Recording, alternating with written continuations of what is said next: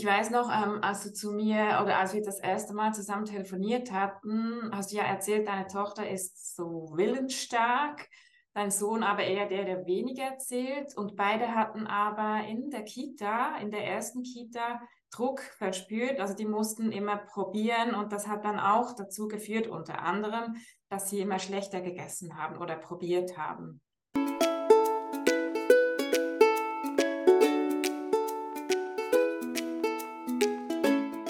Willkommen bei Healthy Happy Family, dem Podcast für die gesunde Familie.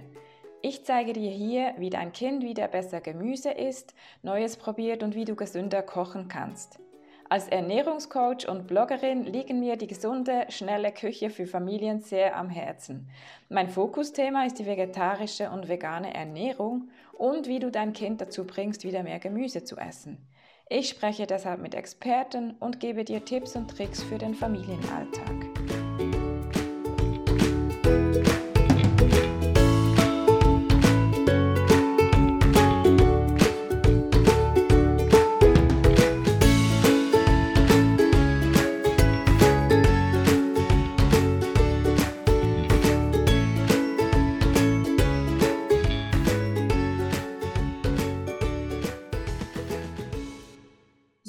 Sabine. Guten Morgen, hallo.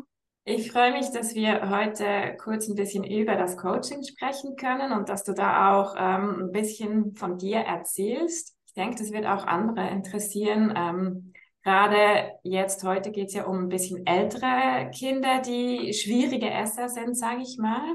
Kannst du genau. kurz ähm, vorstellen, wie alt deine Kinder sind? Also meine Kleine ist fünf Jahre und mein Großer, der wird jetzt bald zehn. Mhm. Genau. Und ich weiß noch, ähm, als du zu mir oder als wir das erste Mal zusammen telefoniert hatten, hast du ja erzählt, deine Tochter ist so willensstark, dein Sohn aber eher der, der weniger erzählt. Und beide hatten aber in der Kita, in der ersten Kita, Druck verspürt. Also die mussten immer probieren und das hat dann auch dazu geführt, unter anderem, dass sie immer schlechter gegessen haben oder probiert haben. Genau, also beide waren eigentlich recht gute Esser, bevor sie in die Kita kamen. Mhm. Und bei beiden hat sich das wirklich sehr rapide äh, verändert. Bei meinem Großen dachte ich zuerst, okay, das liegt einfach an, an seiner Art. Er ist einfach so, er ist dann einfach ein Picky Eater. Ähm, bei meiner Tochter dachte ich aber eigentlich immer, sie ist sehr willensstark, sie weiß, was sie will. Mhm. Und die hat mhm. sich so extrem verändert in der Kita und hat dann immer weniger gegessen und immer weniger probiert und irgendwie dachte ich, es kann einfach kein Zufall sein.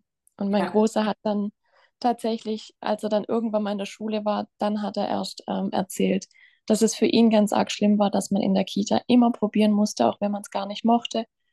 Und ähm, ja, leider etwas zu spät. Also ja, für ihn. Ja, für ihn, ja. Und das hat sich dann, als er in die Schule kam, nicht verbessert. Nee, also er hat dann dort in der Mensa zwar gegessen, aber dann auch nur ganz wenig und nur trockene Sachen. Mhm. Er hat sich da, also die Erzieher haben dann, oder die, ja, die Kernzeiterzieher oder Horterzieher haben dann auch gemeint, sie zwingen ihn auch nicht. Also mhm. er darf sich dort auch tatsächlich nehmen, was er möchte, aber irgendwie war es ihm trotzdem sehr unangenehm. Ja. Und irgendwie eben musste vorher ja was passiert sein, dass er da gar nicht mehr offen war. Ja. Genau. Ich glaube, du hast ja dann auch das Gespräch mit der Kita gesucht, weil deine Tochter war noch da, noch da, hat nicht viel gebracht und dann hast du Kita gewechselt, oder? Genau, also wir haben im Juni haben wir jetzt gewechselt, äh, beziehungsweise im Juni habe ich sie raus aus der alten Kita und im September ist sie jetzt in die neue. Mhm. Und ähm, die verändert sich gerade wieder so extrem zum Positiven. Mhm. Das ist unglaublich. Mhm. Sie fragt jetzt teilweise sogar, ob sie mal was probieren darf und ja, war davor tatsächlich nicht mehr so. Ja. Aber wir haben auch gerade zu diesem Zeitpunkt auch mit dem Coaching begonnen. Da hast du ja auch ein bisschen noch Strategie mitbekommen. Genau. Äh, aber was ich, was wirklich, glaube ich, sehr wichtig ist, auch für alle, die dann zuhören, ähm, Druck kann wirklich sehr, sehr schlecht sein und einfach was Schlechtes auslösen bei Kindern. Weil ich höre ja oft, ja, das Kind muss probieren, auch zu Hause gibt es das. Und ich glaube, ja, es kann schon gefährlich sein. Also ich war am Anfang tatsächlich sehr verzweifelt und habe mir unheimlich große Sorgen gemacht, auch dass die Kinder jetzt nicht genug Nährstoffe kriegen mhm. und habe mir auch viel Vorwürfe gemacht, weil man dann von allen Seiten zu hören bekommt, ja, das hättest du einfach früher schon so machen müssen, dass sie probieren sollen. Ah. Und ähm, ja, man macht sich dann natürlich Vorwürfe und überlegt, war es wirklich richtig, immer zu sagen, mein Kind muss nicht essen, aber ähm, für mich war immer klar, ich werde mein Kind nicht zum Essen zwingen. Also ja. das wollte ich nie, weil ich selber das schon nicht mochte von meiner Familie aus. Also da war das früher, war das auch so gang und gäbe. Es wird probiert und es, der Teller wird aufgegessen. Und ich habe mir immer geschworen, wenn ich Kinder habe, ich werde es nicht tun. Ja, ja, das höre ich auch oft. Ich selber habe das nicht erlebt, aber ich habe vor kurzem mal einen Post auf Instagram gemacht zu diesem Thema und da hat wirklich auch eine Mama geschrieben, sie musste immer probieren und hat dann eine Essstörung sogar entwickelt. Und aber eben deshalb sage ich, es kann wirklich gefährlich sein. Und auf der anderen Seite gibt es dann die, die sagen, ja, es war okay, dass mein Kind probieren musste, weil jetzt ist es ja alles. Mhm. Aber ich glaube, da muss man, ist eine Gratwanderung, muss man wirklich aufpassen. Und das weiß ich auch inzwischen, es gibt ganz verschiedene Arten von, wie kann man ein Kind eben zum Probieren bekommen. Ähm, ja, genau. Ja, also dieses, dieses ganz strenge, du musst äh, das jetzt aufessen. Ähm, ich glaube auch gerade bei hochsensiblen Kindern ist das unheimlich gefährlich. Ja. Ähm, das, ja, und ich habe leider zwei, äh, zwei sehr zwei hoch, Ja, genau. Genau, das haben wir auch sehr, ähm, habe ich auch sehr schnell festgestellt bei deinen Kindern, dass sie hochsensibel sind zu starken Teilen, gerade dein Sohn. Ähm, wenn er nämlich eher zurückgezogen hochsensibel ist, ist es eben noch schwieriger, dass er auch spricht. Und bei mhm. deiner Tochter, die sagt, glaube ich, eher, was sie möchte, aber eben dann auch ganz konsequent. Und genau. Ja, und bei Hochsensiblen weiß man wirklich, da bringt der Druck wirklich genau gar nichts, sondern eben das Gegenteil. Und hochsensible Kinder haben ja oft mehr Geschmacksknospen, haben ähm, durch schlechte Erlebnisse, das, das ist viel tiefer drin als ein Kind, das vielleicht da auch stärker ist oder das nicht so an sich ranlässt. Und ähm, ja, dass man da das Kind wieder aus dieser Höhle rausholt, ist dann wirklich Arbeit dahinter. Das hast du ja auch ein bisschen gemerkt jetzt in unserem Coaching. Ähm, ja. ja. eben als du zu mir ins Coaching kamst, das weiß ich noch, warst du eben frustriert und irgendwie verzweifelt. Ähm, ich weiß noch, dass du gesagt hast, du bist schon nur froh, wenn alle am Tisch sitzen und überhaupt essen, ohne Ablenkung und stressfrei. Das wäre so ein Ziel. Wie hat sich das jetzt in den letzten acht Wochen verbessert? Also dadurch, dass wir ähm, die Kinder jetzt gar nicht mehr darauf ansprechen, ähm, dass sie jetzt was essen sollen, ist es tatsächlich sehr viel angenehmer und entspannter geworden. Mhm. Ähm, jeder kriegt so sein Probiertellerchen, wenn ich weiß, das ist Essen, was sie sonst nicht essen. Mhm. Und es ist auf jeden Fall immer irgendwas dabei, was die Kinder essen mhm. werden. Und es laufen jetzt aber auch mittlerweile viele Tischgespräche. Also meine Tochter sagt schon immer, wer fängt denn jetzt heute an zu erzählen, was heute war? Also es ist mhm. wirklich, ja, es ist viel angenehmer und entspannter. Sehr schön, das freut mich. Ja, wir haben ja, wir hatten sogar in dieser Zeit ein bisschen Höhen und Tiefen, gerade auch als ihr noch im Urlaub wart, was schwierig war. Aber ich glaube auch, ähm, vor allem das stressfrei und dass ihr wieder so am Tisch sitzen könnt, das haben wir sehr gut oder habt ihr gut hingekriegt. Und das freut mich auch enorm, weil das ist so etwas Wichtiges, dass man wieder einfach als Familie am Tisch sitzt, ohne diesen Stress und alle haben was zu essen und man kann sich eben vom Tag erzählen, sprechen und so weiter. Ja, genau. Und es, also die Essenszeiten, die verlängern sich dadurch tatsächlich. Also mhm. man bleibt trotzdem noch länger sitzen, auch wenn schon alle fertig gegessen haben, weil man einfach immer noch am, am sich unterhalten ist. Und es ist einfach so schön. Mhm. Auch wenn es nur einmal am Tag ist, wo wir alle vier wirklich zusammensitzen abends, aber das reicht tatsächlich schon aus. Sehr schön. Und wir haben ja auch unter anderem damals einen Tagesplan angeschaut, auch so das Snacken. Da hast du ja, glaube ich, auch kleine Änderungen gemacht, weil das ja manchmal einfach mitspielt. Da hast du, glaube ich, auch gute Resultate erzielt, einfach mal zu schauen, wann essen wir, wann snacken wir und wann eben nicht. Genau. Also ich wäre selber, glaube ich, nie auf die Idee gekommen, dass ich die Snacks, also das Obst und Gemüse, zu den Hauptmahlzeiten mit dazu stelle. Das war für mich immer so, ja, Snacks gibt es halt so zwischendrin. Aber zwischendrin hatten meine Kinder einfach nie Zeit oder nie, nie die Lust dazu, sich da irgendwie hinzusetzen, zu essen. Und bei den Hauptmahlzeiten, das ist unglaublich, die essen ähm, ihre Suppe und zwischendrin wird dann halt mal ein Apfel geknabbert oder ein paar Blaubeeren. Mhm. Und ähm, das funktioniert richtig gut und auch, also es kam bei den Kindern sehr gut an. Wenn ich es mal tatsächlich vergessen habe, morgens schon vorzubereiten, wurde ich, wurde ich gefragt, wo ist, wo ist denn unser Snackteller? Also ja, ist richtig schön gewesen, hätte ich nicht gedacht.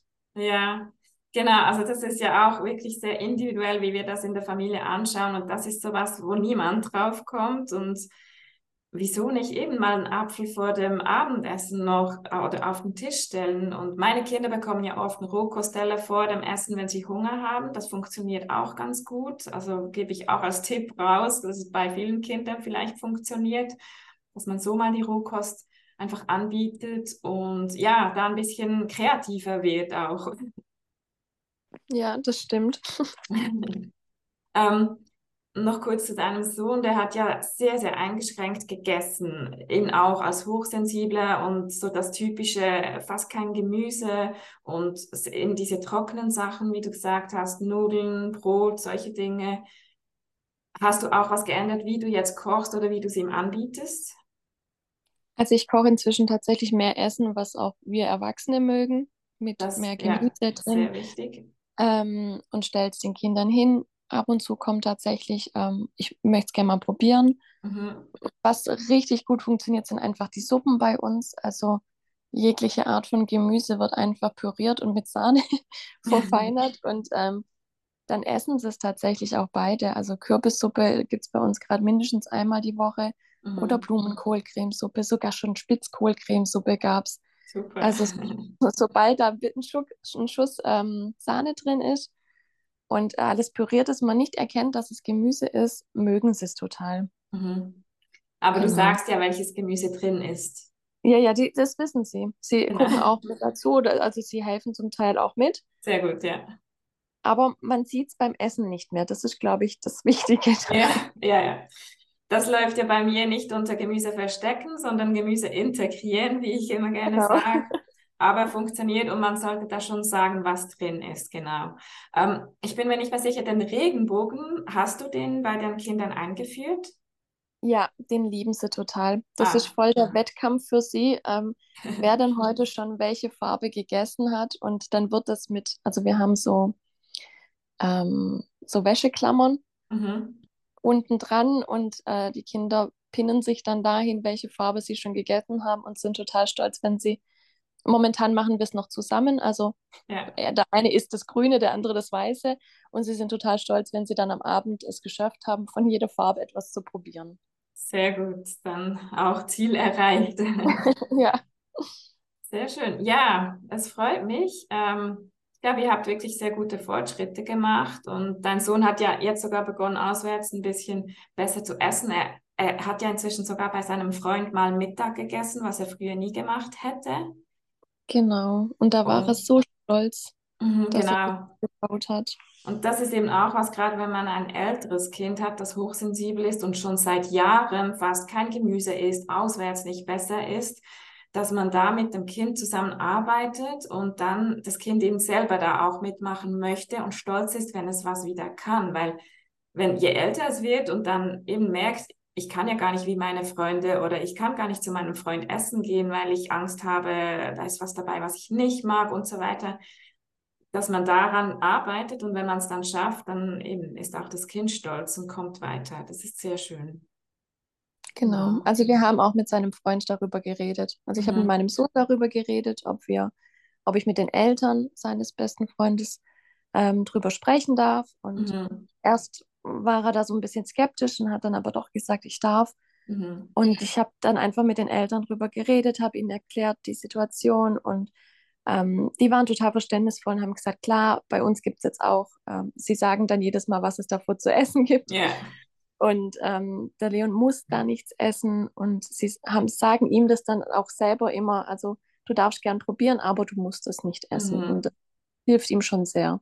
Sehr gut, ja, das freut mich auch. Ja, ich glaube, du hast eben hier wirklich eine gute Situation hingekriegt, auch mit deinem Sohn und einen guten Werkzeugkasten, auch von Strategien und Ideen.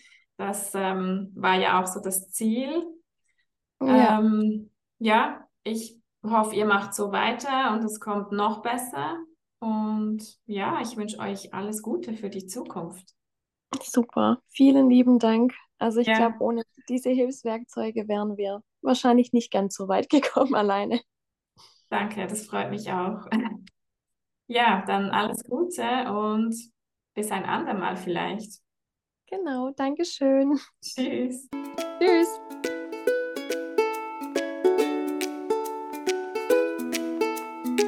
Ich hoffe, dieser Podcast hat dir gefallen und du hast viel gelernt oder auch neue Inputs bekommen.